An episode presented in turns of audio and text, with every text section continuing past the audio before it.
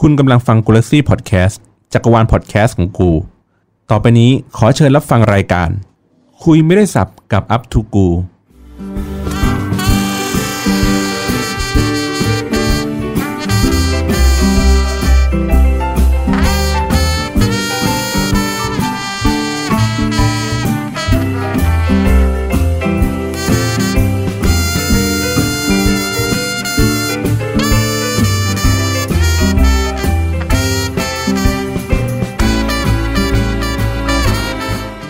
ครับ พบกับรายการคุยไม่ได้สับกับ Up to Go นะครับผม วันนี้ก็เอ่อขยายความเดิมตอนที่แล้วสินะครับ ก็คือยังอยู่ในเรื่องของ Thailand Social Award 2020 อยู่นะครับ เป็นเป็นเรื่องที่เราเพิ่งไปฟังมาเมื่อวันที่ 27 กุมภาค่ะนะครับ ก็วันนี้เราอยู่กับน้องๆเหมือนเดิมนะครับ มีใครบ้างครับซีมีค่ะเป็นค่ะ อุ้มค่ะ สาค่ะแหม แต่ว่าก่อนอื่นก่อนเข้าเนื้อหานะครับเราวันนี้เราต้องขอบคุณสปอนเซอร์ก่อนนะฮะโอ้ยมีสปอนเซอร์เข้าแล้วว่านะครับสปอนเซอร์เข้าแล้วนะฮะเป็นร้านขนมใช่ไหมฮะใช่ฮะเป็นขนมเอ่อเบนแอนด์เบกนะครับ อันนี้ทำทำขนมอะไรคะเนี่ยคุกกี้ฝอยทำคุกกี้คุกกี้เลยนะฝอยทองคุกกี้ฝอยทองนะครับผมราดคาราเมลไข่ราดคาราเมลไข่เค็มเป็นต่างหากนะฮะแต่ว่าราดคาราเมลไข่เค็มเนี่ยสภาพเหมือนน้ำตาลปี๊บมัดมัดใส่ถุง อ๋ออันนี่แถมมาให้ อ๋อ จุดจุนะครับ ก็เป็นขนม เป็นแบบ เอ่อเป็นแบบชิ้นต่อชิ้นนะเขาแพ็คมาอย่างดีนะครับ สามารถ ถ้าความอร่อยเนี่ย ต้องไปตามดูในทวิตเตอร์ที่เขารีวิวกัน ใช่นะครับ ติดตามที่ติดตามได้ที่นะครับ อะไรนะ ถังลูกแม่ถังลูกแม่นะครับในทวิตเตอร์นะครับ หรือว่าคุณจะสามารถเข้าไปที่ไลน์แอคเคาท์ของร้านก็คือ b e n z y underscore อะไรวะเห็ดเห็ดนะครับ H E D S โอ้ยยากจัง หรือว่าโทรไปเลยดีกว่าครับ 0 6 2 6 4 2เอ่อ9945 นะครับเคค่ะนี่ สุดยอด อร่อยค่ะการันตี อร่อยมากนะฮะ โอเคไทยอินแหละไทยอินสุดสะใจแล้วอะๆสาแก่ใจแล้วอะมาไปค่ะในในในในตอนนี้นะครับ เนื่องจากว่าครั้งที่แล้วเราเราพูดค้างกันไว้อยู่ก็คือว่าเราพูดถึงเรื่องของแพลตฟอร์มแต่ละแพลตฟอร์มเนี่ยมาขายของมาโฆษณาอะไรยังไงกัน แล้วก็ในช่วงบ่ายของของเมื่อวันที่ 27 เนี่ยเขาก็พูดถึงเรื่องเจาะลึกลงไปในแต่ละแพลตฟอร์มนะครับ ก็จะมีใน session ของ Facebook มาเนาะมี Twitter นะครับ มีอะไรอีกอะพันทิปพันทิป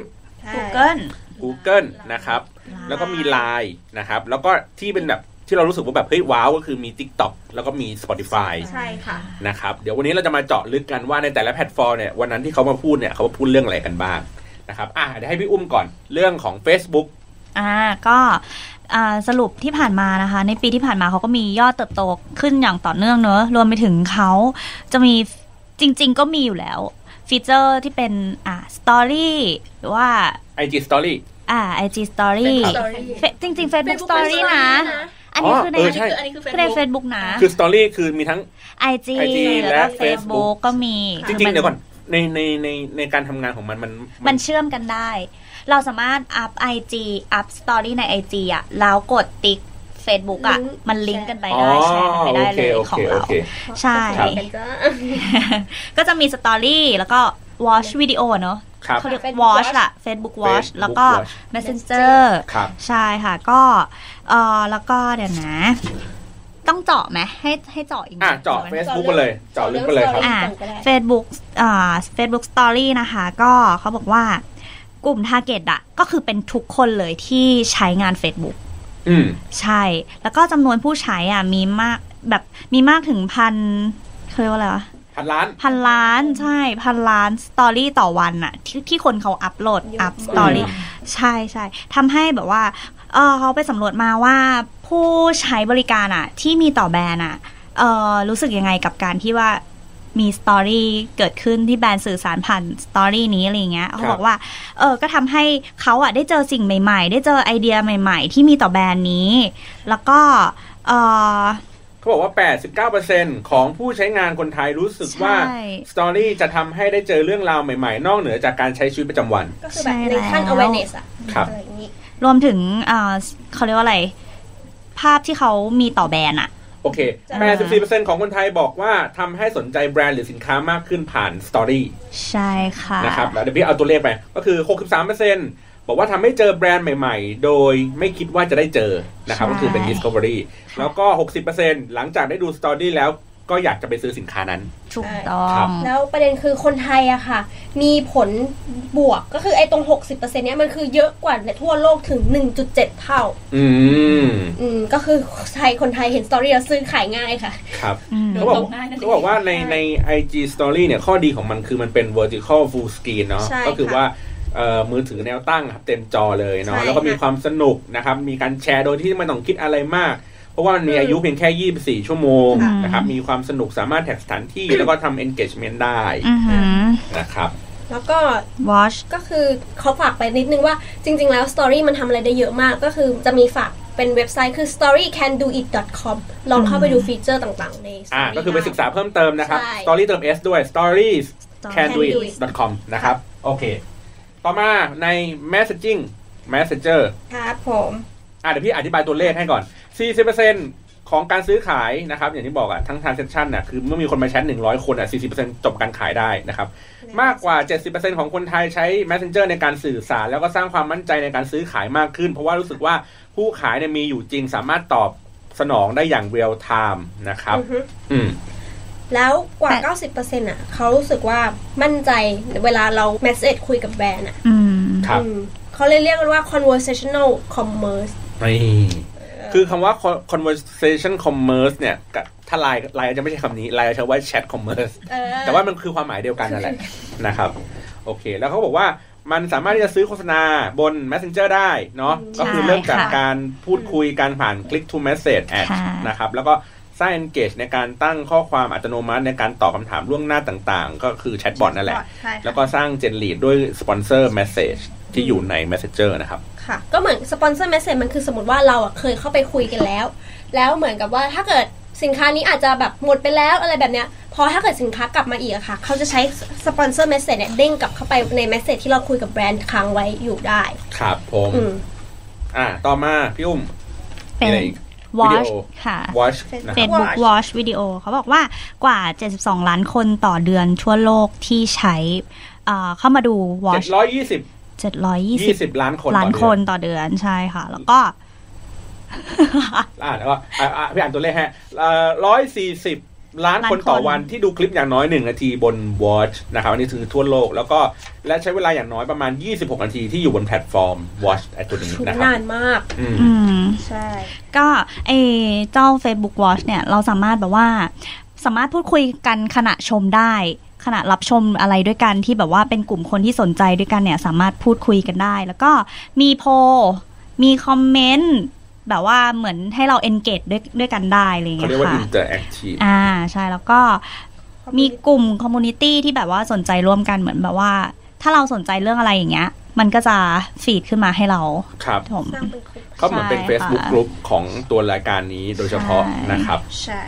แล้วก็แบรนด์สามารถใช้ key ในการสื่อสารเนี่ยที่จะสื่อสารใส่เข้าไปในนี้ได้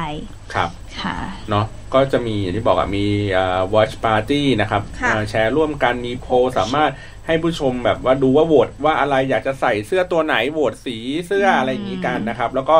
เอ่อมันก็จะโชว์จำนวนผู้โหวตแบบ real time เนาะแล้วก็รวมถึงตัวที่เป็น in stream ad เนาะก็จะมีทั้ง pre roll mid roll แล้วก็ image ad นะครับ ถ้าเป็น pre roll ก็คือ เหมือนใน YouTube อะที่จะมีโฆษณาก่อนเข้าไปดูในอืม ในคลิปตัวนั้นอืม mid roll ก็คือดูไปแล้วประมาณหนึ่งนาที ค่ะ แล้วก็จะมีโฆษณาขั้น จริง ๆ อันเนี้ยพี่แบบรู้สึกพี่เคยคุยคุยกับทาง Facebook บอกว่า พี่รู้สึกว่าชอบมิดโรมากอะแม่งโคตรเก่งเลย คือเวลามันแบบสมมตินะ อารมณ์เหมือนมันว่า สมมติเราดูศึก12ราศีอะราศีไหนกำลังจะไอ้นี่ปุ๊บ แล้วมันขึ้นมิดโรทันทีเลยอะอืม แล้วมันเป็นแบบช่วงที่มันพีคอย่างเงี้ยทุกครั้งคือมิดโรมันขึ้นแบบฉลาดมากอะในการที่เราแบบเราอะโอเค ยอมดูโฆษณาก็ได้จะได้ดูคอนเทนต์อันนั้นต่ออะไรอย่างงี้อ๋อนะครับ แล้วก็มี image ad ก็คือว่าเป็นแอดเหมือนกันอะแต่ว่ามันมาในลักษณะของรูปภาพนิ่ง อือฮึอืมครับ ค่ะ โอเค แล้วก็เรื่อง watch next ของวิดีโอ ครับ Facebook Watch ก็คือเหมือนกับว่าชิปต่อไปที่เขาจะทำในปีต่อๆไปอะเขามองว่าเขาอะอยากจะสร้างพรีเมียมคอนเทนต์ก็คือ แบบเป็นเหมือนรายการเฉพาะของ Facebook Watch เลยครับผมก็คืออย่างเช่นของตอนนี้มันจะมีรายการที่กำลังจะมาคือรายการของ Woody กับ Facebook อืมมันมาโคกัน ก็ลองตามดูนะคะได้แล้วก็อีกอันหนึงคือ culturally relevant and global คือเหมือนกับว่าเข้าไปเป็นส่วนหนึ่งของ งานอีเวนต์หรืออะไรต่างๆที่มันแบบระดับโลกอะไรอย่างเงี้ยอย่างเช่นเขายกตัวอย่าง NBA ใช่เนาะการแข่งขัน NBA บาสครับที่อเมริกาค่ะที่แบบว่าฮิตมากๆอะไรเงี้ยที่ทุกคนจะไปดูก็คือ หลังจบรายการเราก็มีสามารถที่จะแบบเดินตามไปเหมือนว่าอยากอยากดูที่ไหนไปห้องล็อกเกอร์ของนักบาสหรือว่าอะไรเงี้ยมีส่วนร่วมในการแข่งขันต่างๆเป็น exclusive อืม content ไป แล้วก็อีกอันหนึงคือเรื่อง sustainable program for creator and publisher คือเหมือนกับว่าจะเป็นแบบเหมือนจะสร้าง รายการที่มันของ creator กับ publisher ที่แบบเป็น channel ที่แบบให้ทำโดยถาวรไปเลยอะไรเงี้ยครับโดย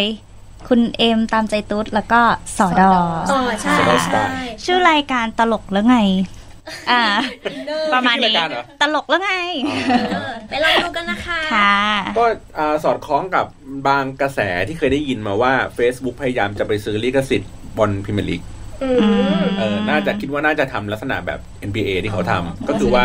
ก็คือเหมือนจะได้ engagement จากแฟนบอลน่ะเข้าไปพูดคุยเข้าไปเกลียนเข้าไปขิงทีมอื่นๆอะไรแบบนี้กันก็ดูาสดีะใช่แล้วก็ใช่อีกอย่างหนึ่งที่สิ่งที่ Facebook เขาจะเสิร์ฟให้ influ หรือว่าเอ่อพวกนักสตรีมเมอร์ต่างๆอะไรเงี้ยก็เขาจะมีให้ star ให้ star ปลาดาวปลาปลาดาวดาวปลาดาวอย่างนี้รายการนั้นเนี่ยก็ทำอยู่ใช่ไหมใช่ใช่เออก็จะมีคนให้เหมือนสนับสนุนน่ะครับเอ่อผู้ที่มาทำเป็น influ ต่างๆอะไรใช่เงี้ยเพราะทีค่ะนี้มันมีเรื่องของการแบบให้ โดเน a เนาะใช่ เอออย่างเช่นแบบเจาะเขาตื้นอะไรอย่างเงี้ยสักอย่างอะเออ Spokedark อะไรเงี้ยเห็นเห็นเขาแบบมี donate บนบน Facebook อยู่เหมือนกันค่ะนะครับอะ Facebook ก็ประมาณนี้ จบไปแล้วจ้ะจบไปแล้ว ต่อไปแพลตฟอร์มอะไรดีทวิตเตอร์ไหมสั้น Twitter Twitter อืมอะจดอะไรจดอะไรมาบ้างครับพลอยทวิตเตอร์เหมือนเขาเอ่อยกเคสว่าแบบ สังคมในทวิตเตอร์ค่ะ มีการพูดถึงเรื่องอะไรที่กว้างขึ้น แล้วก็เกี่ยวกับสิ่งแวดล้อมมามากขึ้นอย่างอือฮึติ่งอย่างเงี้ย ก็เหมือนโตขึ้นกลุ่มแฟนคลับ เวลาที่แบบ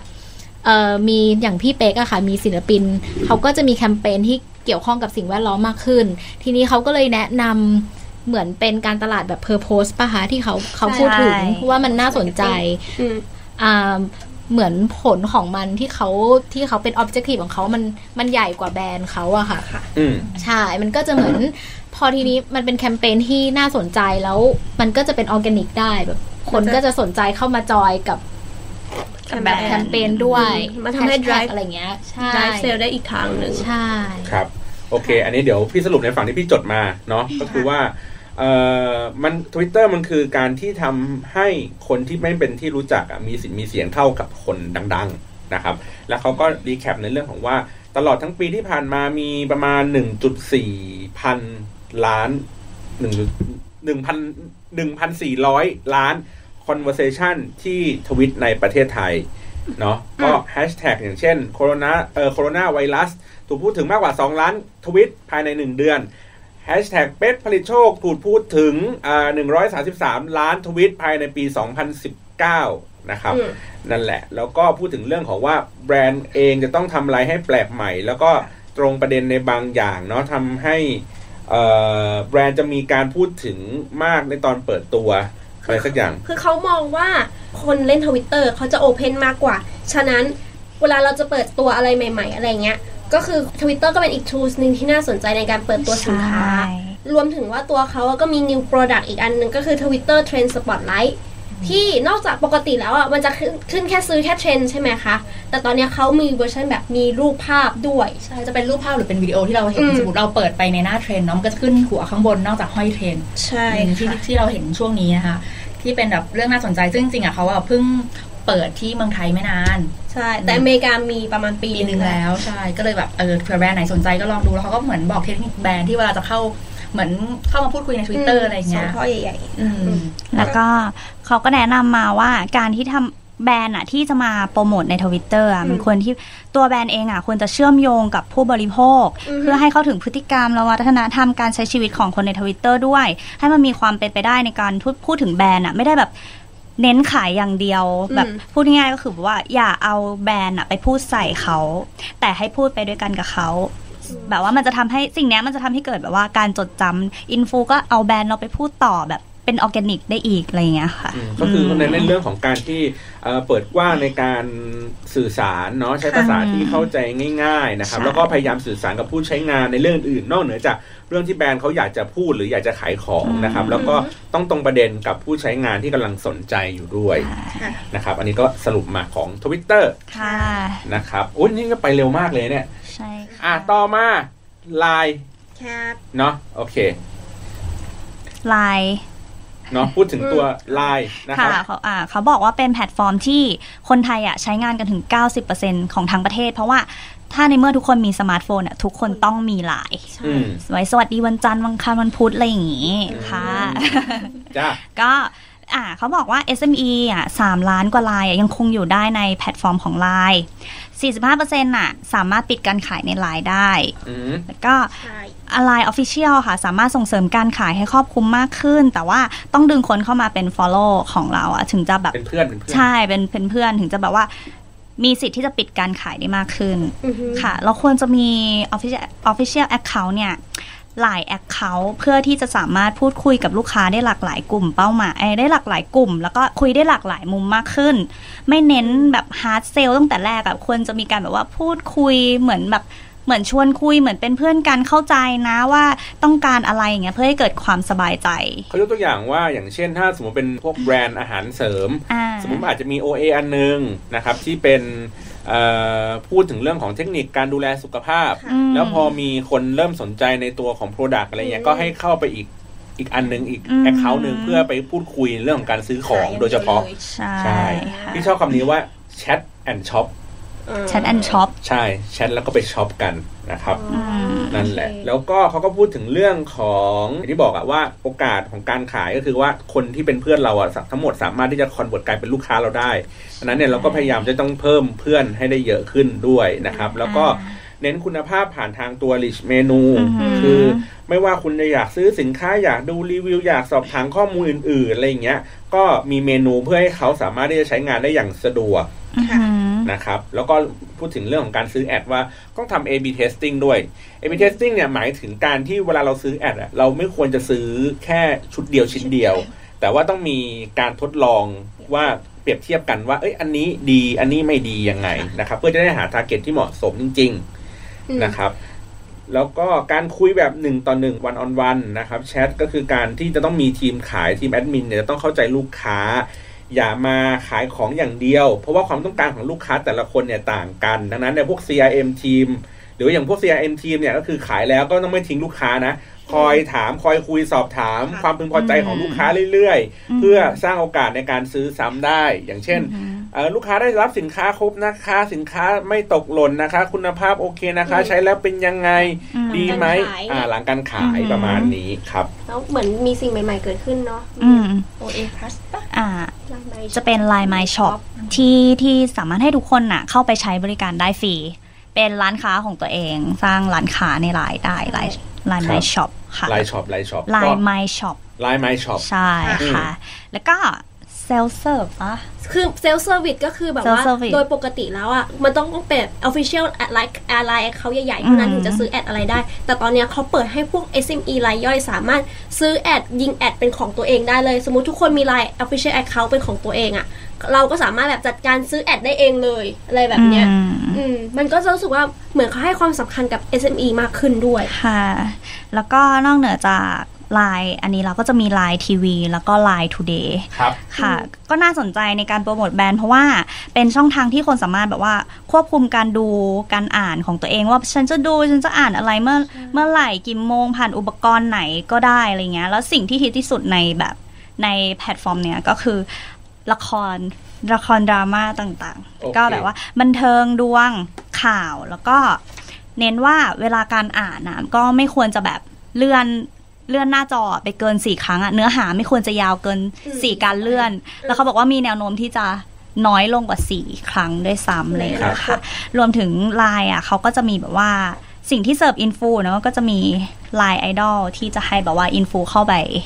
เขียนอะไรของตัวเองได้ในนั้น โอเคค่ะเดี๋ยวพี่ขยายความฝั่งที่เป็น Line TV นะครับพอดีเขาใช้เนื้อหาอันนี้แปลเป็นไทยเองเลยนะ ว่าคนไทยรับรู้เนื้อหาบนดิจิตอลแพลตฟอร์มที่เปลี่ยนไปอย่างไร โดย Line TV เขาก็พูดว่าคนไทยดูคอนเทนต์คอนเทนต์ประมาณเจ็ดสิบเจ็ดหมื่นห้าพันล้านชั่วโมง ในปี 2018 เติบโตขึ้นปีละ2%นะครับ ตอนนี้ดูอยู่บนทีวี 70 ออนไลน์ 30 แต่อีก4ปีข้างหน้าน่าจะเป็น 50 50 แล้วก็ในขณะที่คนดูคอนเทนต์กันเนี่ย ก็ เดี๋ยวที่บอกเมื่อก่อนเนี้ยดูทีวีเปิดทีวีเป็น background นะครับ แต่ว่าพอเวลาดูบนออนไลน์อะคนดูอะจะตั้งใจดูมากขึ้นอืมนะครับดังนั้นเนี่ยถ้าดูทีวีเองเนี่ยในในอันนี้คือในบริบทของคอนเทนต์เวลาเวลาเราดูทีวีอะมันจะมีตัวละครเนี่ยที่คอยสรุปเหตุการณ์นั้น ว่าเมื่อกี้เกิดเหตุการณ์อะไรขึ้นอืมตัวอย่างที่เขาคือเขาก็เอาละครช่องสามมาปุเพสันนิวาสเนาะใช่ค่ะเอามา คือมันเป็นอย่างนี้ครับ เหมือนประมันว่า มันมีเหตุการณ์อะไรสักอย่างหนึ่งอยู่อะแล้วก็จะมีตัวละครตัวอื่นๆ ตัวรองๆ ก็จะบอกว่า เฮ้ย แกแกเมื่อกี้เขาทำอะไรกันอะอ๋อ สงสัยเขาคงไปแอบดู ก็คืออันนี้คือเป็นการบรีฟว่าเหตุการณ์เมื่อกี้คืออะไร แต่ว่าในออนไลน์เองอะจะไม่ค่อยมีฉากวิธีการแบบนี้อืมก็คือจะให้เห็นเนื้อหาจริงๆว่าไอเนี้ยมันมีความรู้สึกยังไงไม่ต้องมีการมาเล่าซ้ำอีกรอบหนึ่งง่ายๆคือแบบ d ด a l ล็อกพวกนี้ก็จะถูกตัดไปทำให้เนื้อหาในออนไลน์ มีความสั้นกระชับมากกว่าทีวีในทีวีใช่คือทั้งจำนวนระยะเวลาของต่อตอน สมมติว่าละครหนึ่งตอน ถ้าบนทีวีหนึ่งชั่วโมง ในออนไลน์อาจจะเหลือประมาณ30 40นาทีใช่ในละครหนึ่งหนึ่งหนึ่งแอปเออไม่หนึ่งอ๋อหนึ่งตอนอะใหญ่ ๆ เลยอะ อาจจะมีประมาณ20 episode แต่ในออนไลน์อาจจะมีเหลือแค่ใช่10คือทั้งจำนวนชิ้นก็น้อยจำนวนเวลาต่อชิ้นก็น้อยครับ ค่ะ แล้วเหมือนกับว่า คือคือเหมือนกับว่าเขาเขามองว่าการมีอยู่ของพวก LINE TV อะไรพวกเนี้ย มันทำให้อำนาจแก่คนดูมากขึ้นก็คือ การที่คนบ่นว่าแบบเฮ้ยกูไม่มีอะไรดูอะจริง ๆ ก็คือมันมีประมาณ 3 ข้อก็คือ ไม่มีเวลาดู หรือเยอะจนเลือกไม่ถูก หรือใช้ใช้อำนาจเหนือแพลตฟอร์มว่าแบบ ฉันจะดูเมื่อไหร่ก็ได้ เพราะอย่างในทีวีอะมันจะมีเวลาบอกชัดเจนใช่ไหมว่าต้องดูเวลานี้เวลานี้ แต่ในออนไลน์ความยากของมันก็ความท้าทายอย่างหนึ่งของมันก็คือ คนดูจะพูดว่าเอ้ยเดี๋ยวฉันดูตอนฉายจบหมดแล้วก็ได้ หรือฉันจะดูตอนไหนก็ตามใจฉันอะไรแบบเนี้ยค่ะ คือมันเขามีตัวเลขเหมือนประมาณว่าบอกว่า บอกว่าถ้าดูทีเดียวอาดูทีเดียวรวดเดียวคือรอ รอจนกระทั่งมันครบทุกตอนใช่แล้วก็ดูรวดเดียว ห้าเปอร์เซ็นต์15เปอร์เซ็นต์ส่วนอีก85เปอร์เซ็นต์ก็คือแบบดู real time ตามดูทุก week ตามดูไปเรื่อยๆอะไรอย่างเงี้ยใช่ แต่เขาบอกว่าแบบพอ 15%เนี่ยมันก็เพิ่มขึ้นเรื่อยๆอะ คือจำนวนคนดูเพิ่มขึ้นยอดวิวเพิ่มขึ้นใช่ค่ะ นะครับอืม โอเค อันนี้ LINE TV น่าจะหมดประมาณนี้หมดละ เออ เนาะแล้วก็ไลน์เมื่อกี้พี่อุ้มพูดถึง LINE TODAY แต่ว่าขอเสริมตรงนี้นิดนึงได้ไหมคะ ครับ เรื่อง คือมันมันมันส่งผลกันนะ เพราะว่าเขาบอกว่าปัจจุบันเนี้ยคนยังดูทั้งทีวีและออนไลน์อยู่ แล้วมันจะมีคนที่อยู่ตรงกลางคือดูทั้งคู่ก็คือ 87%มันทำให้เกิดผลมาก็คือ มันมีผลเรตติ้งในออนไลน์กับเรตติ้งในทีวีมันจะไปด้วยกัน คือถ้าเกิดเรตติ้งในทีวีสูงแน่นอนว่าเรตติ้งในออนไลน์มันก็สูงตามไปด้วยอืมอะไรแบบนี้ความสอดคล้องกันใช่ค่ะ แล้วก็อีกทีอีกอย่างหนึ่งก็คือเรื่อง LINE TV เขาเริ่มแบบลงทีวีจอใหญ่แล้ว มันทำให้เห็นน่าสนใจคือ คนก็กลับไปดูทีวีจอใหญ่ แต่ดูผ่าน LINE TV อะ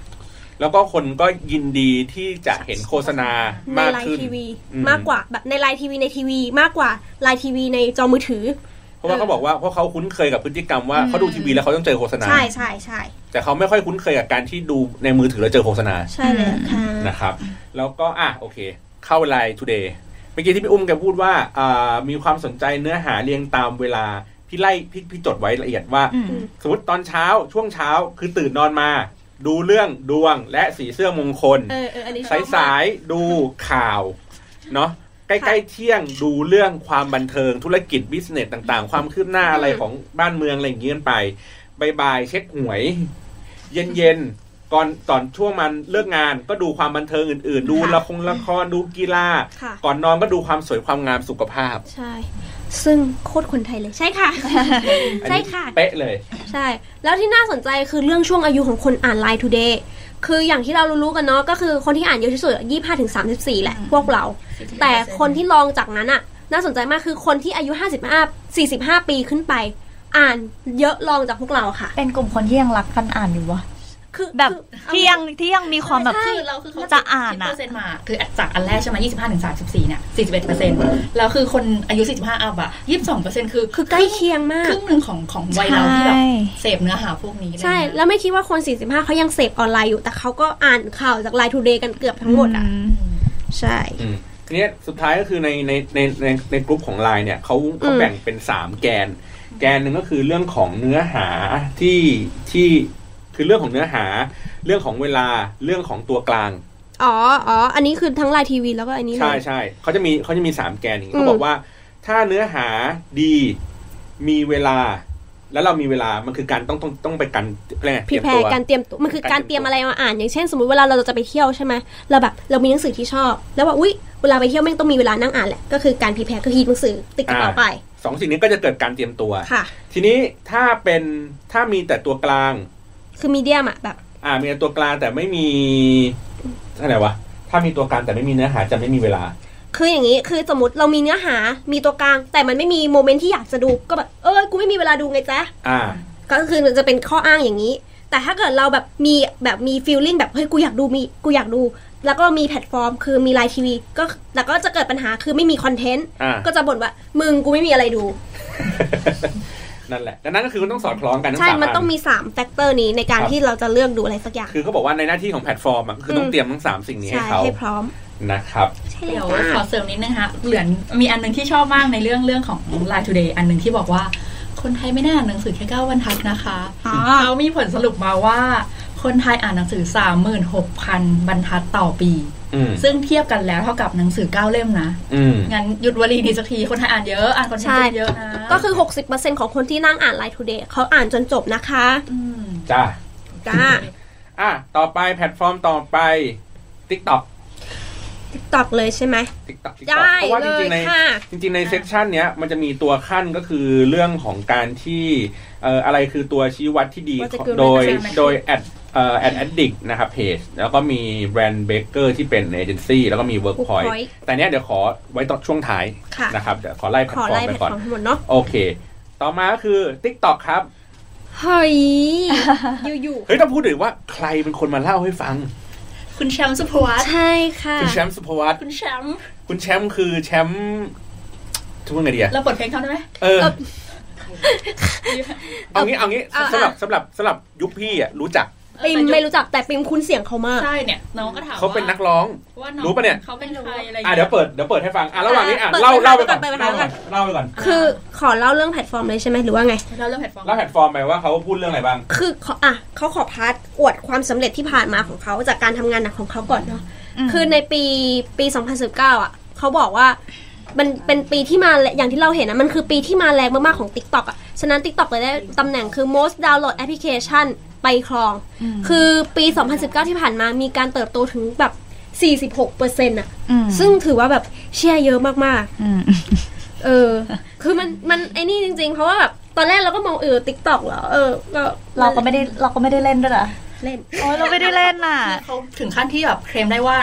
ที่ผ่านมาตอนเนี้ยหนึ่งใน 150 ประเทศของเขาอะที่ที่เปิดดาวน์โหลด มีการดาวน์โหลดไปแล้วกว่า 1,000 ล้านครั้ง เยอะมากๆเยอะมากคือการเป็นการเปิดตัวแอปพลิเคชันที่แบบอ่าปังมากจังๆใช่แล้วแล้วคือคือถ้าเกิดคนเล่น TikTok อะค่ะ เขาก็จะแบบ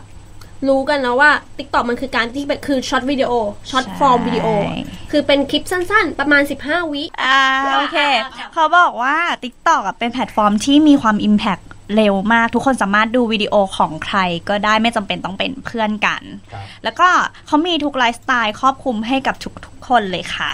เอออย่าเป็นคิดแพว่าลตเป็นเด็กเกินไปใช่ เป็นแพลตฟอร์มที่มีพลังของ Gen Y และ Gen Z อะค่ะ ที่ชอบดูหรือเสพอะไรที่สั้นๆ สนุกเข้าใจง่าย แล้วก็เขามี influ เนี่ยที่จะช่วย support แบรนด์ลูกค้าเนี่ย รวมไปถึงมีแคมเปญแบบ challenge ต่างๆเนี่ยที่จะช่วยส่งเสริมแบรนด์เนี่ยให้เข้าถึงคนได้มากขึ้น คือเล่าก่อนว่าเวลามี challenge อะไรเงี้ยมันคือเวลาคนเล่น TikTok อะเขาต้องจะติดแฮชแท็ก เออแล้วเขาจะเป็นการแบบแฮชแท็ก challenge เขาจะส่งข้อความมาท้าเลยว่า มึงลองทำคลิปนี้มาสิ อะไรอย่างเงี้ยเลยอะเออแล้วซึ่งไอ challenge พวกเนี้ยเดี๋ยวต้องอธิบายเพราะว่า นึกถึงถ้าคนเคยเล่น IG Story เนาะมันก็จะเป็นอืมอืมอืมเอ่อฟิลเตอร์ต่างๆอืมอะอย่างเช่นอืมสมมติปีใหม่เลยเนี่ยเขาก็จะมีฟิลเตอร์อันนั้นที่เข้ากับแฮชแท็กหรือเพลงนั้นๆอะอืมตามมาด้วยเลยใช่อืมอืมใช่ แล้วก็ก็คล้ายๆกันกับของอย่างเช่นเขาอย่างใน IG จะมีฟิลเตอร์ใช่ไหมอะฮะแต่ของ TikTok มันคือทั้งฟิลเตอร์ทั้งเพลงติดมาด้วยกันเลย แล้วมันก็คือมันทำให้เอ่อ TikTok อะกลายเป็น the largest U- UGC เลยอะ ก็คือเป็นการที่แบบ user generate content ที่ใหญ่ที่สุด เป็นแพลตฟอร์มที่แบบมี user ที่มา generate content เองเยอะที่สุดอืมใช่ค่ะ เพราะว่าเขาแบบว่าใช้ความแบบเขามีสามสามสามปัจจัยสำคัญที่ทำให้เขาเป็นอย่างเงี้ย ก็คือเรื่องของเทคโนโลยีในของวิดีโอในการทำวิดีโอ แล้วพวกอินฟลูเอนเซอร์ แล้วก็ power ของ Gen Y Gen Z เนี่ยแหละอืมใช่นะครับโดยที่มีตัวที่เป็น Machine Learning รองรับอ่าฮะคือ Machine Learning คือเหมือนเป็นเป็นตัวที่เลือกว่าคอนเทนต์ไหนที่น่าจะเหมาะที่จะกับเหมาะกับคุณเออกับคุณนะใช่ครับเพราะมันจะ suggest ขึ้นมาในหน้าฟีดให้เลยค่ะ โอเค แล้วก็ ฟีเจอร์ก็คือหลักๆก็ประมาณนี้เนาะที่ฟีเจอร์ของเขาอะสรุปอีกทีหนึ่งก็คือว่ามีการนำเสนอเนื้อหาตามความต้องการของแต่ละบุคคลใช่นะครับ มีเอฟเฟกต์และสติ๊กเกอร์รวมถึงการซื้อลิขสิทธิ์เพลงฮิตที่ถูกต้องในรอบ 3 ปีที่ผ่านมา ไม่ใช่เอาเพลงฮิตรุ่นรุ่นพ่อกูมาอืมเนาะเพลงฮิตแบบสามปีนี้ก็คือแบบพวกเพลงลูกทุ่งอะไรอย่างเงี้ยทุกอย่างเขาก็ซื้อลิขสิทธิ์มาหมดเลยนะครับแล้วก็ทำให้ผู้ใช้งานเนี่ยสามารถที่จะเลือกใช้เพลงพวกนี้อยู่ใน challenge อะไรต่างๆ ได้อย่างสบายใจรวมถึงการ สร้างแคมเปญและ challenge โดยที่ทำร่วมกับเอ่อครีเอเตอร์นะครับ แล้วก็ระบบเองอะก็สามารถที่จะจับได้ว่าคลิปไหนที่กำลังจะเป็นไวรัลอ่าแล้วก็เขาก็ได้ pick up สิ่งเนี้ยออกมาเป็น Official Challenge ได้นะครับแล้วก็เขาก็จะเอ่ออธิบายตัวเคสที่เป็นว่าใช่ TikTok สามารถช่วยโปรโมทเพลงได้ยังไงใช่อย่างมี case study ที่จำชื่อเพลงไม่ได้ ของที่ของอเมริกาที่มันเป็นเหมือนเพลงคันทรีอ่าฮะแล้วก็เหมือนประมาณว่าเหมือนช่วยโปรโมทเอาเอาเพลงเนี้ยไปใส่ท่าเต้นทำเป็น challenge ที่แบบอะไรอย่างแต่เงี้ยแต่งชุดต่างคาวบอยๆอ่าเป็นเพลงแบบธีมคาวบอย เป็นเพลงคันทรีของฝรั่งจนสุดท้ายเนี่ยมันก็ drive ให้กลายเป็นเพลงอันดับหนึ่งบนบิลบอร์ด Billboard ชาร์ต Chart นะครับหรือว่าอย่างเอ่อคนไทยเองก็จะมีเนี่ยมีนักทำเพลงนักแต่งเพลงใช่อะไรเงี้ยที่เขาทำเพลงพวกนี้มาก็ทำให้ เป็นที่รู้จักมากขึ้นนะครับ ก็คือมียอด subscribe เพิ่มขึ้น มีรายได้อะไรอย่างนี้เพิ่มขึ้นค่ะนะก็คือกลายเป็นว่า TikTok เองอะเป็นเป็เป็นนเป็นตัวที่ช่วยในเรื่องอุตสาหกรรมเพลงได้อีกทางใช่หนึ่งใช่ครับใช่น่าสนใจมากเลยค่ะนะครับ แล้วก็เขาก็เลยมาขายของต่อว่าใน Standard Media เองอะเขาสามารถซื้อ ad บนทางไหนได้บ้างอือฮึเนาะอันแรกคือเขาเรียกว่า Brand Takeover นะครับ เมื่อเปิดมาจะเจอโฆษณาใน 5 วินาทีแรกนะครับ ตัวที่เป็น TopView ก็คือจะได้ความยาว 60 วินาที คล้ายๆเหมือน Brand Takeover แต่ว่าได้ยาวกว่านะครับ แล้วก็ in feed ad ก็คือว่าสสำหรับเอ่อโฆษณา target ในกลุ่มเป้าหมาย ใน 2 ตัวแรกน่าจะเป็นทุกๆ คนนะน่าจะได้เห็นเป็นเป็นภาพกว้าง แต่ว่าตัวที่เป็น in feed ad น่าจะมีการ target ที่แคบลงนะครับ ราคาก็จะถูกลงมาหน่อย เนาะแล้วก็ส่วนที่เป็น customize solution นะครับก็คือมีตัวที่เป็น hashtag challenge นะครับแล้วคือใส่เพลงที่มีเนื้อหาขายของประกอบ challenge ตัวอย่างของเขาก็คือเอาเป็นเพลงของ Blackpink Blackpink ที่พูดบอกว่าเอ้ยกล้อง Samsung ดีเอ่ออะจอใหญ่กล้องดีอะไรอย่างเงี้ยแต่ว่า Pink เต้นๆอะใช่ขายของซัมซุงขายนะของคะซัมซุงนะครับแล้วก็ตัวที่เป็น branded effect ก็คือว่ามีโลโก้อยู่ในเอฟเฟกต์ของเขานะครับ ค่ะ ประมาณนี้อือฮะแล้วก็ เขาบอกถึงเรื่องช่วงอายุเนาะที่ทุกคนเข้าใจว่าจริงๆแล้วมีแต่เด็กๆอะไรเงี้ยอืมช่วงอายุ 18ถึง24 แต่จริงๆแล้วตอนเนี้ยที่เพิ่มมากขึ้นอะของตัว TikTok เองอะคือผู้ใช้งานอายุ 35ถึง44นะเออก็คือเหมือนนะว่าเริ่มเข้าไปอะกำลังเข้าไปอยู่ใน TikTok แล้วเหมือนกันอืมนั่นแหละก็เลยเขาก็เลยบอกว่าถ้าแบรนด์เองอะอยากจะเข้าอยู่ใน t ิ k t o k ก็ต้องเป็นแบรนด์ที่มีความรู้สึกว่าแบบอยากเปิดใจและอยากทำให้ภาพลักษณ์ดูทันสมัยขึ้นนะครับใช่เพราะมันจะเป็นแบบนำเทรนด์เนี่ยของเขาอะใช่เป็นผู้นำใหม่ๆเนาะอะต่อมาแพลตฟอร์มต่อมา มี ASP มาพูดนิดหน่อย อ่าโอเค AIS Play กับวันนี้พี่ไม่ได้จด Spotify AIS Play เขาพูดว่าไงครับ จริง ASP รู้สึกไม่ค่อยเหมือนมีเรื่องอะไรใหม่แบบใหม่แบบว้าวขนาดนั้นนะหรอแต่ว่าคือเขาเขาเขาเขาได้พูดเปล่าว่า HBO หายไปไหนไม่บอกแบบว่ามีอะไรใหม่มาเออก็แบบว่าสามารถเลือกชมคอนเทนต์ที่ชอบได้ คือที่จดที่จดมานะก็เขาก็มี เขาเรียกว่าอะไรคอนเทนต์วิดีโอหนังอะไรอย่างเงี้ยที่หลากหลายเราสามารถเข้าไปเลือกชมได้แล้วเขาก็จะมี AIS X อะไรนะแดนเดนแดนแดนอะไรสักอย่างใช่เนี่ยคืออันเนี้ยคืออันนอกเหนือจากอันที่เราทราบๆอยู่แล้วเนาะเขาก็คือจะมีอันใหม่ที่เปิดขึ้นนะคะแล้วคือเป็น AS ที่รวมกับการซื้อแอดแล้วก็เหมือนรวมในระบบต่างๆอะไรเงี้ยให้กับลูกค้าเหมือนเขาเรียกอะไรอะสมมุติว่าเราดูเออเรื่องเรื่องหนึ่งเนี้ยใช่ไหม ดูอะสมมติเราดู Game of Thrones อย่างเงี้ยใช่ไหมแล้วลูกค้าต้องการซื้อ ad แทรกเข้าไปเนี่ย ก็สามารถที่จะเชื่อมต่อแบบ ad inventory หรืออะไรกับพาร์ทเนอร์อะไรต่างๆ เข้าไปด้วยได้โอเคที่กำลังจะเปิดตัว แล้วก็อีกอันหนึงคือเรื่องวิดีโอคอนเทนต์เขาก็ทำ AIS AIS Original ว่าอ่าเออใช่อันนั้นน่าดูนะ เรื่องใหม่เรื่องใหม่อ่าสะพานไฟอะไรเออเปิดตัววันนี้ชื่อเปิดตัววันนี้ด้วยอ๋อเหรอเป็นพี่เห็นอยู่ในกล่องตั้งสักพักหนึ่งแล้วนะโฆษณาเปล่าเออเราก็น่าจะมาก็วัเป็นนทีนี้เซอร์เฉยเออใช่เขามาวันนี้วันแรกเอๆอโอเคเขาคือซัมวันด้วยนะอะคือขค่ะยายความขยายความว่าในปัจจุบันเนี้ยครับ กล่องที่มีลักษณะแบบเนี้ยมันจะมีทั้ง AS Play แล้วก็ True ID Box นะซึ่งทั้งสองสิ่งผมมองว่าทำทำลักษณะคล้ายๆกันหนึ่งก็คือเป็นเป็นอุปกรณ์ในการดูทำให้ทีวีกลายเป็นสมาร์ททีวีอะก็คือว่าสามารถดูช่องรายการปกติได้นะครับ แล้วก็ดูคอนเทนต์อื่นจากในในแต่ละค่ายอย่างเช่นถ้าเป็น True เขาก็จะมีช่อง ดูบงดูบอล AS ก็อาจจะดูพวก HBO ได้แต่ตอนนี้ดูไม่ได้อีกอืมใช่ตอนนี้เขาได้อันใหม่มาของปีปีเนี้ยเขาได้ดิสนีย์มาด้วยนะ อ่า อะไรอย่างเงี้ยเขาก็จะมีช่องเป็นคอนเทนต์ เหมือนแบบพวกเขาเรียกไง Pay TV อะก็ก็กลายมาอยู่บนดิจิตอลนี้หมดแล้ว แล้วก็ได้ของมาด้วยนะแล้วก็จะมีคอนเทนต์ original content อย่างฝั่ง AS ก็มีอะสะพานไฟหรืออะไรอย่างเงี้ยอย่างขับ True ไฟก็จะมีเป็นขับพวกสะพานไฟอืมก็จะมีคอนเทนต์อีกเหมือนกัน หรือว่าการดูหนังได้อย่างของเอ่อ True เขาก็จะสามารถที่จะซื้อหนัง ใหม่ล่าสุดอะได้เลยของ AS รู้สึกว่าจะมีแต่หนังย้อนหลัง หนังใหม่ๆอาจจะยังไม่ขึ้นอะไรแบบนี้เดี๋ยวเขาคงพัฒนาไฟอยู่ก็มีไงใช่ AIS หนังใหม่อ่า AIS มีมีมีมี Parasite เพราะหนูมาดูหนังแล้วเขาใหม่ๆแล้วเขาจอีกอันนึงคือเป็น live live คอนเสิร์ตอ่าไลฟ์คอนเสิร์ตอะไรอย่างนี้เคกันคอนนี่แบบนะครับเออทุกปีจ้าอืมก็ก็เลยทำให้ตัวประสิทธิภาพของไอ้ตัวกล่องพวกนี้สามารถที่จะมีแอดไปวางไว้ได้ อย่างเช่น ถ้าเป็นหน้าจอ ธรรมดาก่อนที่จะเข้าเมนูเข้าไปดูในรายการก็อาจจะมีแอดไปวางไว้ได้ หรือถ้าเกิดว่าจะดูรายการก็อาจจะมีพรีโลอะเหมือนแบบที่ YouTube เขามีนะครับ ประมาณนี้แหละ โอเค ต่อมา Spotify ค่ะ อันนี้ชอบชอบการเปรียบเปรยใช่ไหม ทั้งทุกทุกอย่างเลยในความรู้สึกพี่คือเราเราไม่เคย เราไม่เคยได้ยินว่า Spotify เขา จะพูดเรื่องอะไรอืมเออ เราก็เลยรู้สึกว่าเพราะทุกทุกวันเนี้ยเวลาเราอะยกตัวอย่างอย่างเช่นเราเพิ่งไปขายลูกค้ากันมาอย่างเงี้ยที่เราพยายามเชียร์ลูกค้าว่าเฮ้ยไปลงใน Spotify ทำนู่นทำนี่อะไรเงี้ยวันเนี้ยคือเราทำทำให้เราได้เห็นว่าเออ Spotify มันสามารถทำอะไรมีไอเดียอะไรที่สามารถที่จะไปขายอื่น ๆ ได้นอกเหนือจากการที่แค่แบบยิงจิงเกิลอะไรอย่างนี้ต่าง ๆ นะครับ ทีนี้ก็คนที่พูดก็จะเป็นมาจากน่าจะเป็นแบบ เป็นเฮดควอเตอร์ที่เออเป็นให้เขาก็เออไต้เป็นหวันฮ่องกงทุกอย่างอ่า Regional Head of Sale เออนะครับเป็นผู้ภาษาอังกฤษกันเพราะฉะนั้นก็จะจดมาได้นิดหน่อยส่วนใหญ่ส่วนใหญ่ถ่ายรูปเพราะว่าสไลด์เขาขึ้นเร็วมาก หยิบกล้องมาปุ๊บแม่งเปลี่ยนแล้ว ใช่ใช่หนูถ่ายไม่ทัน เออถ่ายไม่ทันตลอดเลยนะครับเอ่ออันนี้อันนี้ที่พี่จดมานะ แต่ว่าพี่ไม่แน่ใจว่าแปลถูกหรือเปล่านะเขาบอกว่า 0.05 วินาทีคือความเร็วในการแยกแยะเสียงจำแนกเสียงอะ คือมันทำคือมันทำเขาเรียกไงมันใช้เวลาเร็วกว่าการที่เราจำแนกในในการมองเห็นอะสิบเท่า ใช่ใช่อืสิมครับจ้าเพราะว่าเสียงมันจะเข้าไปเรื่องของแบบสมองได้ไวกว่าอือหือนะครับ แล้วก็เอ่ออย่างที่บอกเขาจะมีเทคนิคอะไรอย่างต่างๆอย่างเช่นเขาก็จะยกตัวอย่างเรื่องของเสียงว่าเสียงมีอิทธิพลต่อผู้ฟังยังไง อย่างเช่นเอ่อฟังเสียงอย่างนี้คนก็จะจำได้ว่าเสียงเนี้ยคือแบรนด์อะไร หรือแม้กระทั่งว่าถ้าเสียงนี้ในบรรยากาศแบบนี้มันจะทำให้เรารู้สึกมีอารมณ์ร่วมไปกับมันอะไรแบบนี้นะครับค่ะนั่นแหละแล้วก็เลยบอกว่าต้องมีการเข้าใจพฤติกรรมมีการเอ่อใช้ฐานข้อมูลของผู้ใช้งานเยอะๆนะครับ แล้วก็เรื่องของเทคโนโลยีสตรีมมิ่งก็คือทำให้ตัว Spotify ได้รับความนิยมขึ้น คือเหมือนกับว่าเขาอะมาพูดประมาณว่า เออมันจะเป็นแบบ age of future อะคือแบบในอนาคตอะคือโฆษณามันอาจจะไม่เป็นแค่รูปของวิดีโอที่แบบต้องมีภาพอย่างเดียว แต่ตอนเสียงอาจจะมีแค่เสียงก็ทำได้แล้ว เพราะว่าเขาบอกว่า Spotify มันมีแบบว่าแพลตฟอร์มของเขามีจุดเด่นก็คือเป็นพวก database personalization อะก็คือแบบว่าเอา Data มา เปรียบเทียบของแบบ habit สามารถรู้รู้เขาเรียกอะไรวะพฤติกรรมรู้พฤติกรรมของตัวคนได้อะไรอย่างนี้รวมถึงอยู่ในยุคที่แบบทุกคนแบบอะไรก็สตรีมมิ่งอะแล้วก็ทุกคนก็อยากจะอันแบบอยากจะเข้าใจ habit ของตัวเอง แล้วก็เข้าใจแล้วก็พวกแบรนด์อาจจะอยากเข้าใจ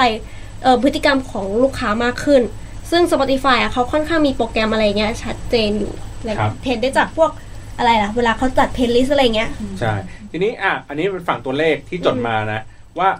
61%ของ Gen Z และ Millennial บอกว่าการคือการใช้เสียงอะมันมันมีประสิทธิภาพมากกว่าการเห็นภาพใช่นะครับ 78%บอกว่าเชื่อว่าเพลงจะเชื่อมผู้คนที่หลากหลายวัฒนธรรมเข้าด้วยกันอืม73%บอกว่าแบรนด์จะต้องสื่อสารอย่างชัดเจนเอ่อ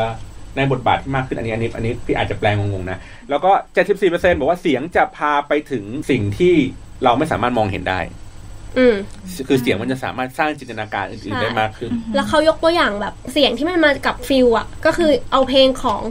วงควีนในงาน Live Aid อะอะไรสุดท้ายเอออะไรไม่ใช่อะไรสุดท้ายสิเออเป็นตอนจบของเรื่องเรื่องเนี้ยแหละเรื่อง Bohemian เออเออ Bohemian เขาเขาจัดคน Live Aid ค่ะใช่อ่าใช่คอนเสิร์ตนั้นนั่นแหละแล้วคือแบบ feel feel มันได้มากอะไรอย่างแล้วงี้ก็เอ่อเขายกตัวอย่างสองเคสมาให้ที่ที่เป็นกรณีศึกษาของการสื่อสารการตลาดบน Spotify case แรกคืออันนี้พี่ชอบมากเลย เป็นของ KFC นะครับเออคือเขาบอกว่า KFC มันเป็นวัฒนธรรมป๊อปอย่างหนึ่งที่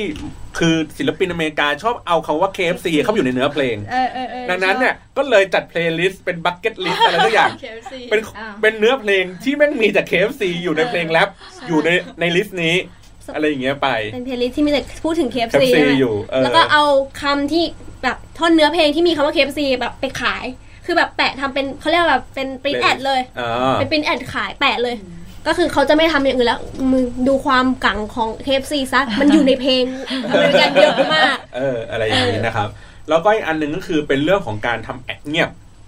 เออ ใช่ อันนี้ดีของ Mary ชอบ Care มากของ Violence Mary Care ป่ะ ใช่ ใช่ คือเขาก็จะขึ้นเป็นข้อความคือเหมือนว่าสมมติว่าเราฟังเพลงอยู่แล้วก็ ฟังเพลงอย่างต่อเนื่อง แล้วก็จะเป็น ad เงียบก็คือว่ามันจะเป็นช่วงเบรกที่ไม่มีเสียง แล้วคนก็จะแบบเอ๊ะเกิดอะไรขึ้นกวะดไปดูหยิบใช่ไหม Spotify ขึ้นมาดูอ๋อมันก็ขึ้น ad เตือนว่าแบบเฮ้ยคุณอย่าลืมนะว่ามีความรุนแรงของผู้หญิงเกิดขึ้นใช่อะไรแบบนี้ คือเหมือนกับว่าเขามองว่าเฮ้ย b บ r เ e อร์ของเสียงของ Spotify คือแบบว่าจะต้องเงียบอย่างเดียวเหรอ ไม่ใช่ นี่คือ challenge อีกอย่างหนึ่งที่เอามาทำเป็น ad ได้ก็คือส่วนใหญ่อะ คือคนจะชอบคิดว่า เอ้ย เราต้องเอาเพลงไปใส่ใน Spotify เอา jingle ไปใส่ใน Spotify ใช่ไหม แต่ m a r i c a r e เขาเอาความเงียบเข้ามาใช้ ก็คือพอทุกคนเข้ามาดูปุ๊บก็คือเหมือนกับว่า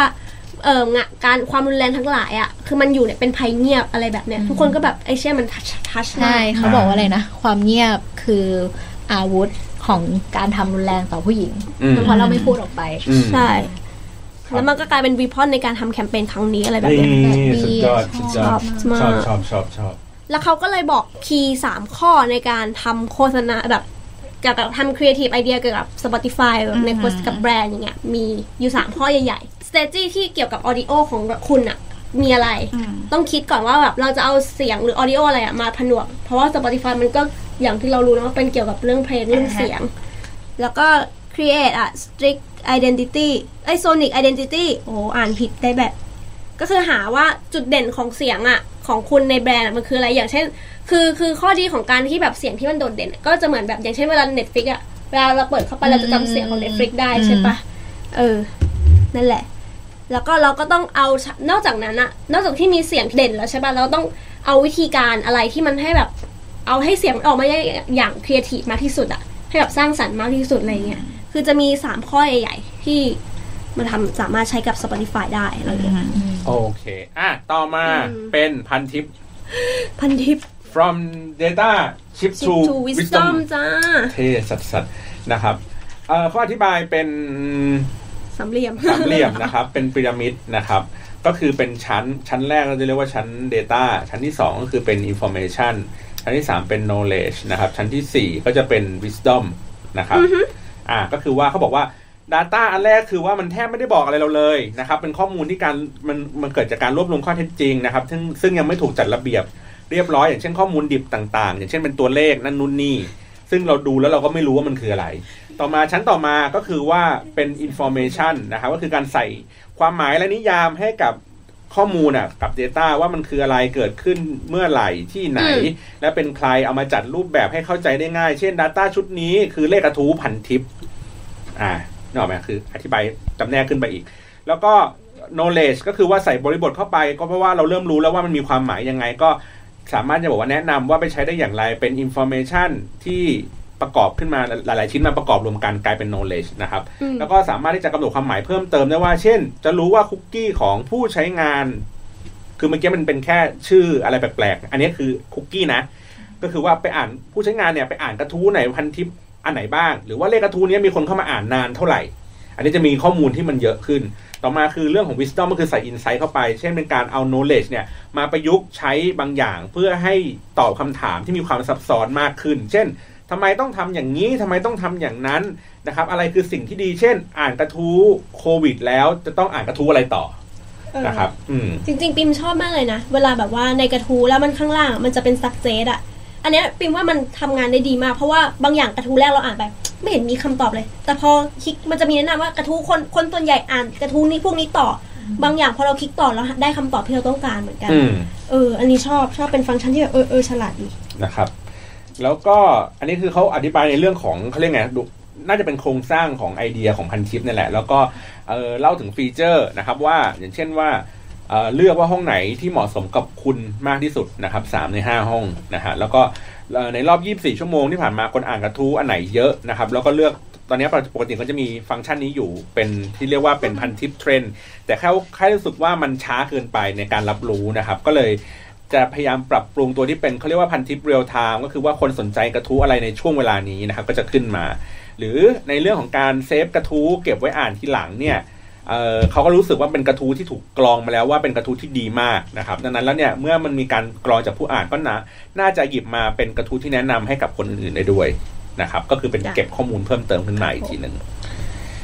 เนาะมีอะไรเสริมไหมจ๊ะพันทิปไม่มีแล้ว หนูว่ามันก็โอเค ครบประมาณหนึงโอเค ต่อมาเป็นอ่าของ Tencent Thailand นะครับ รวมทั้งสนุกจุก PUBG Mobile และ VTV นะครับ ใครจะเล่าดี พี่พี่ออกไปข้างนอกไหมคะอ่าอ่าอ่าเดี๋ยวอเดี๋ยวยู่แค่ตอนสนุกอย่างเดียวเอางี้เอาเดี๋ยวพี่เล่าเล่าเล่าเล่าฝั่งที่พี่จดมาก่อนอะว่าโอเคในปี 2010 เนี่ย Tencent เข้ามาซื้อสนุกนะครับ เพราะว่าเขาบอกเขาเขาแยกว่าสนุกคือแพลตฟอร์มข่าวนะครับสิ่งที่มัดใจให้สนุกยังคงเป็นแพลตฟอร์มอันดับต้นๆของคนไทยอยู่ตลอด 22 ปี ที่มียอด page view ตั้ง 600 ล้านต่อเดือนเนี่ยก็คือว่ามีคอนเทนต์ที่หลากหลายนะครับมีการปรับตัวไปตามยุคสมัย มีการปรับปรุงคุณภาพเนื้อหาและข่าวให้น่าเชื่อถือมากขึ้น รวมถึงการใช้เทคโนโลยีมาช่วยนะครับ เพื่อทำให้เข้าถึงเนื้อหาได้ง่ายเนาะแล้วก็มีเครื่องเนื้อหาครึ่งหนึ่งเป็นออริจิน l ลคอนเทนต์อีกครึ่งหนึ่งเป็น partner content นะครับ ทุกอย่างดีหมด พี่ไม่ชอบอย่างเดียวคือโลโก้ใหม่ก็บอกว่าอุตส่าห์เปลี่ยนแล้วนะ หนูว่ามันดีขึ้นกว่าเดิมหรือเปล่า พี่ว่ามันดูแก่ ไม่แต่มันก็ดีขึ้นกว่าโลโก้เก่าปะไม่ได้ดีขึ้น ปัดโทในในความรู้สึกแค่แค่เราเป็นแฟน คือเราเราอาจจะคุ้นเชคุ้นคุ้นชินกับการที่เราเห็นโลโก้สนุกแบบนั้นน่ะเพราะสนุกในยุคที่มันเป็น S แล้วมีเครื่องหมายตกใจมันเหมือนยาฮูอะเออเขาทำในยาฮูที่ป๊มัอนปยาฮูเหรอคะเฮ้ยอย่าพูดอย่างนั้นสิอุ๊ยเออเออพอเขามาทำใหม่เรารู้สึกว่าเขาอะโอเคในในในส่วนหนึ่งเขาก็ดูมีความน่าเชื่อถือมากขึ้นดูดูมีฐาน ดูมีความจริงจังมากขึ้นอะ แต่ก็มันมันหมดความสนุกอะ แต่มันก็ดูดูโบบะอยู่นะเหรออะอันนี้อันนี้อันนี้ในมุมมองของคนแก่ๆแล้วกันอืมนะครับ แล้วก็อ่าอันนี้คือฝั่งที่เป็นสนุก แล้วก็ต่อมาคือฝั่งที่เป็น VTV เขาก็บอกว่าเปิดตัวจะครบปีแล้ว มีเนื้อหาที่เป็น Original Content จาก Tencent Video ที่เป็นพวก Original Series จากจีน แล้วก็อืมจากไทยนะครับ มีเอ่อคนไทยค่อนข้างชื่นชอบซีรีส์จีนเกาหลีและไทยนะครับเขา co กับช่องสามอ่า มีเนื้อหาที่ตรงใจกับผู้ใช้งานคนไทยเป็นหลักนะครับคอนเทนต์ใหม่ๆ ก็จะฉายคู่ขนานกัน เอ่อต้องหรืออยากจะดูก่อนคนอื่นก็ต้องจ่ายเงินเพิ่มนะครับ แล้วก็ถ้าจะดู rerun ดูแล้วดูอีกเนี่ย ก็มันก็จะเป็นโอกาสที่ทำให้ขายออริจิน l ลซาวด์แทร็กได้ด้วยนะครับ ก็คือสร้างเพลย์ลิสต์ใน JOOX ขึ้นมาเพื่อให้คนที่อินกับซีรีส์นี้แล้วยังไม่จบเนี่ยก็ไปฟังต่อได้ หรือแม้กระทั่งว่าเห็นเทรนด์ว่านักร้องคนไหนที่มีแวว ก็เอามาเล่นซีรีส์เพราะว่าเขาเป็นทั้งผู้ผลิตเนาะและเป็นทั้งแพลตฟอร์มด้วยนะครับ แล้วเขาก็สุดท้ายเขาก็สรุปว่า content community ถ้าสองสิ่งเนี้ยดี conversation ก็จะเกิดอืมก็อย่างที่เราเห็นกันใน Account ของ WeTV แบบ Official แบบ Twitter อะไรเงี้ยเขาก็พยายาม maintain หรือตามเทรนด์อยู่ตลอดเวลา แล้วเขาก็เป็นคนที่ช่วงหลังๆมาเห็นปะคือเขาก็เป็นคนที่สร้างแฮชแท็กอะที่ทำให้มันขึ้นเทรนด์ต่อๆไปอืมใช่ในทุกๆ ครั้งที่แบบมีละคร มีซีรีส์อะไรของเขาออกมานะครับแล้วก็ฝั่งที่เป็นจู๊กก็คือเขาบอกว่ามีอายุ4ปีแล้ว 80%นะของ ผู้ใช้งานก็คือคนไทยชอบฟังเพลงไทยนะครับ แล้วก็เอ่อจู๊กเองเนี่ยฟรีนะครับคือความฟรีเนี่ยสามารถเข้าถึงบริการส่วนใหญ่ของจู๊กได้เลย โดยที่แบบไม่ต้องแบบอะไรมากมายนัก แล้วก็เอ่อล่าสุดรู้สึกจะมีพอดแคสต์แล้วนี่ตรอันงนี้สนุกปะของสนุกสนุกที่บอกว่าพอดแคสต์เนี่ยนั่นแหละก็คือคือจุ๊กสามารถฟังพอดแคสต์ได้ อ๋อ ครับมันเนี่ยมีฟังก์ชันนี้เข้าใจนะครับ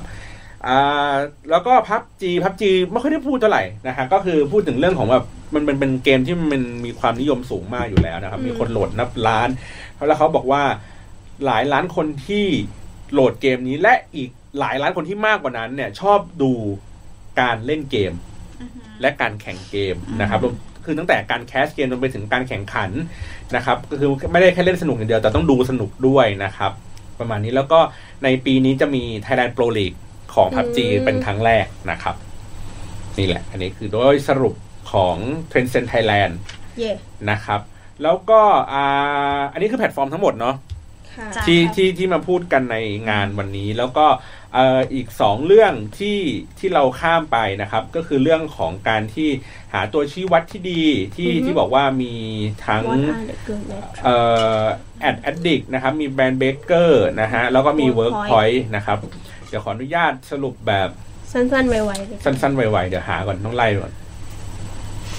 มันจะอยู่ก่อน TikTok อะถ้าเกิดตามไทำลาย ตามไทำลายอยู่ก่อน TikTok ใช่ไหมใช่อ่าน้องสรุปว่าไงบ้าง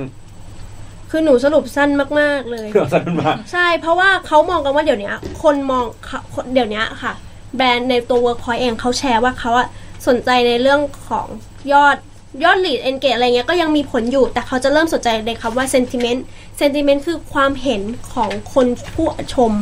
ก็คือบอกให้ยเขามองว่ายังไงมีบวกมีลบไหมอะไรแบบเนี้ยค่ะ แล้วก็รวมถึงให้ความสำคัญกับแชร์กับคอมเมนต์ด้วย ครับ แล้วอย่างเช่นสมมติเวลาเวลาถ้าเขาจะตัดอะไรเป็นไฮไลท์อะค่ะเวิร์กพอยเขาแชร์ว่าเขาดูเอาเลยค่ะ ตรงกราฟไหนคนดูเยอะสุดในแต่ละรายการ แล้วเขาอะก็เอามาตัดช่วงที่มันคนดูพีคๆมารวมกัน คือการมีข้อมูลหรือสถิติอย่างเงี้ยบอกมันคือทำให้การทำคอนเทนต์ของเขา มันง่ายขึ้นเวลาทำไฮไลท์หรือทำอย่างอื่นโอเคเดี๋ยวเสริมฝากเอเจนซี่เนาะ Brand Baker ที่พูดว่าช่วงหลังๆมาเนี่ยที่ที่ต้องที่ต้องมีแบบตัว metric ที่วัดดีๆ เพราะว่าหลังๆมา มันไม่ได้มีแค่ awareness แล้วที่ลูกค้าต้องการ ลูกค้าในช่วงปีที่ผ่านมาปี 2019 จะโดนถามทุกครั้งว่าทำแล้วไปทำทำไปทำไมทำไปได้อะไร ขยายความต่อเองก็คืออย่างนี้เอ่อในยุคแรกๆ ทำเพื่อให้ได้ awareness อืมยุคต่อมาคือทำให้ได้ engagement อืมยุคนี้คือตั้งคำถามว่า แล้วได้ทั้ง awareness และ engagement แล้วกูได้อะไรแล้วไงต่อจ๊ะเออทุกคนคือคือได้ได้อะไรหลังจากนั้นคือ คือเขาพยายามพูดถึงเรื่องของความคุ้มค่าในการลงทุนพวก ROI ต่างๆ อะไรอย่างเงี้ยครับอืมทีเนี้ยในในบรรดาทั้งเอเจนซี่หรืออะไรเงี้ยเขาก็ยังเย็นเน้นย้ำมันเย็นย้ำอะไรหรอเน้นย้ำว่า engagement ก็ยังสำคัญอยู่แต่ว่า ให้ดูในเรื่องของ quality engagement นะครับ หรือเอ่อ engagement ที่มีความหมายมากขึ้น อย่างเช่นการแชร์การคอมเมนต์ก็จะมีความยากกว่าการไลค์หรือใช่ในเรื่องของ sentiment ต่างๆ การที่ทำให้คนพูดถึงในแง่มุมที่ดีอะไรอย่างนี้ไป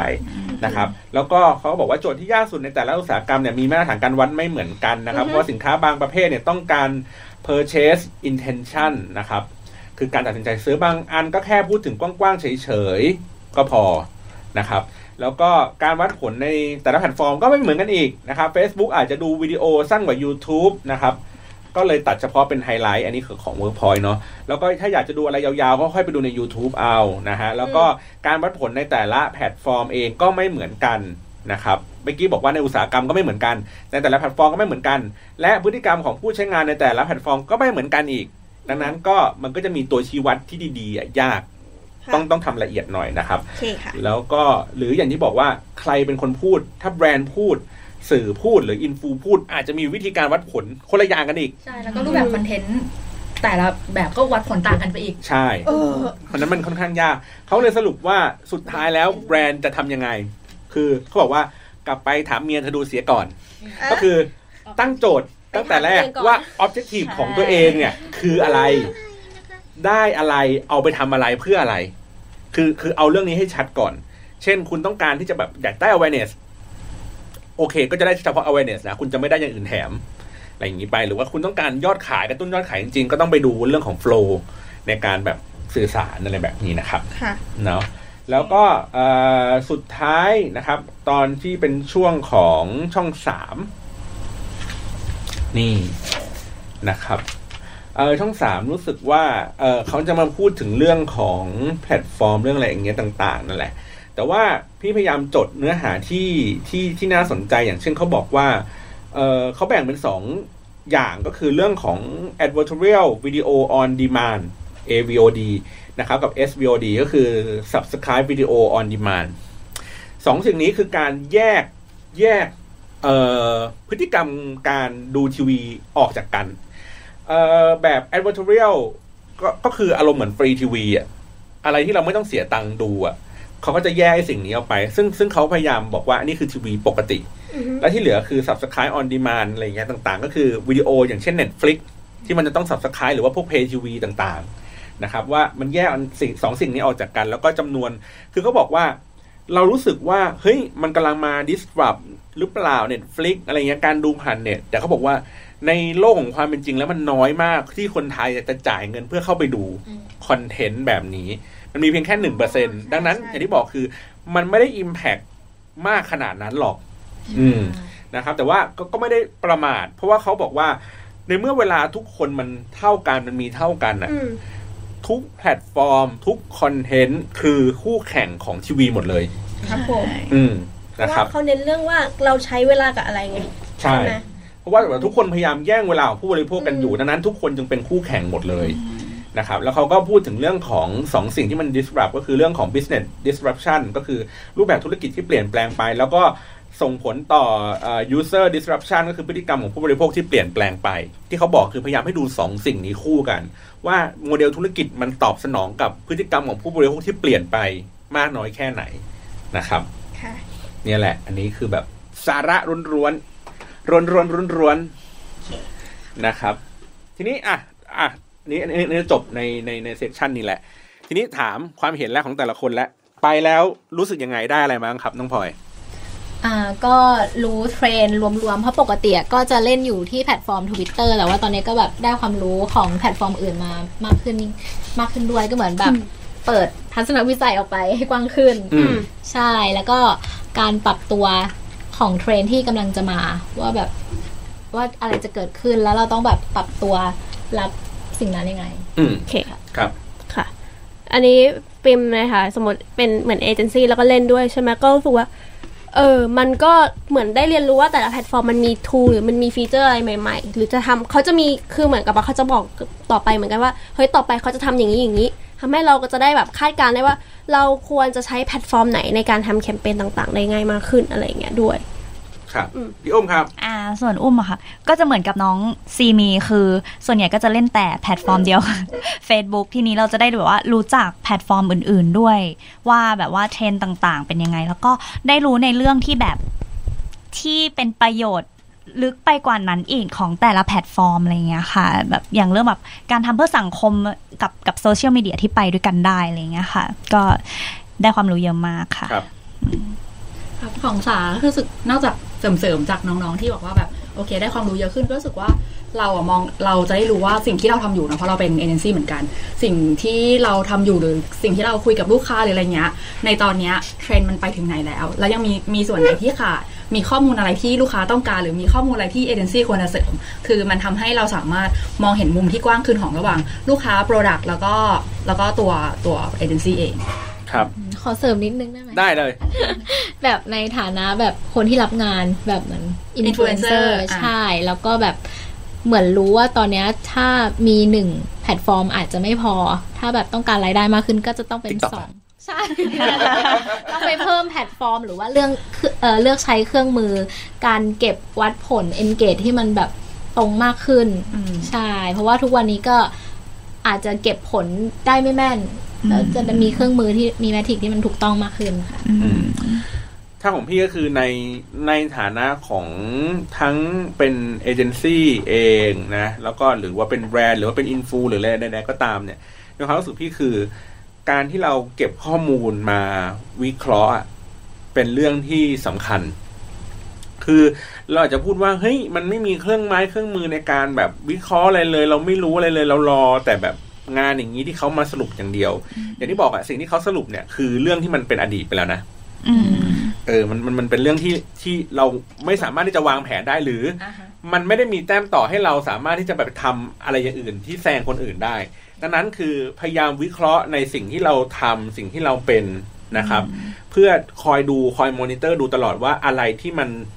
ที่มันจะต้องปรับอะอะไรที่มันดีอยู่แล้วให้มันดีเพิ่มขึ้นไปอีกดังนั้นแล้วเนี่ยงานที่คุณทำอยู่อะถ้าสมมติว่าคุณเป็น digital agency หรือว่าคุณทำงานเป็นคอนเทนต์เป็นครีเอเตอร์อะไรอย่างเงี้ยต่างๆ พยายามดูหลังบ้านของตัวเอง แล้วก็วิเคราะห์ หา learning หา recommendation อะไรต่างๆ อะ ให้เจอว่าตกลงแล้วลักษณะคอนเทนต์แบบไหนคนชอบไม่ชอบคอนเทนต์แบบไหนซื้อ ad แล้วมันดีไม่ดีปังไม่ปัง อันเนี้ยไม่ต้องไปดูแม้กระทั่งแบบคู่แข่งในตลาดเลยก็ได้ แต่ว่าถ้าเกิดคุณดูอย่างเงี้ยอยู่บ่อยๆอะมันจะทำให้งานของคุณดีขึ้นเอง โดยอัตโนมัตินะครับ แล้วก็พอเวลาคุณมาได้ข้อมูลจากในอุตสาหกรรมภาพรวมอย่างเงี้ยมันก็ยิ่งทำให้คุณ เขาเรียกไงแอคทีฟมากขึ้นอีกอะว่าโอเคในสิ่งที่เราพยายามหา learning มาแล้วเราพยายามทำได้ดีแล้วเนี่ยมันดีพอสำหรับเอ่อแบรนด์เราในอุตสาหกรรมนี้มากน้อยแค่ไหนนะครับ ก็คือพยายามแบบอย่างที่บอกอะค่อยๆศึกษาเรื่องพวกนี้ไปนะครับ วันนี้ก็ขอบคุณทุกท่านมากเลยนะครับ ขอบคุณน้องพลอย ขอบคุณน้องปิมไปแล้วเมื่อกี้ ขอบคุณน้องอุ้มนะครับ น้องน้องสานะครับ แล้วก็ขอบคุณคุณผู้ฟังเหมือนเช่นเคยนะครับ ก็ติดตามรับฟังได้นะครับ ตอนนี้พูดไงดี นั่นแหละ ก็ ในช่องทางพอดแคสต์ทั่วไปนะครับ ฟัง Spotify เอาแล้วกันนะครับ หรือว่าในซาวคลาวหรืออะไรเงี้ยก็พยายามอัปเดตข้อมูลอะไรอย่างเงี้ยกันอยู่ ขอบคุณสำหรับการรับฟังครับ สวัสดีครับ ขอบคุณสำหรับการรับฟังครับ สวัสดีครับ สวัสดีค่ะ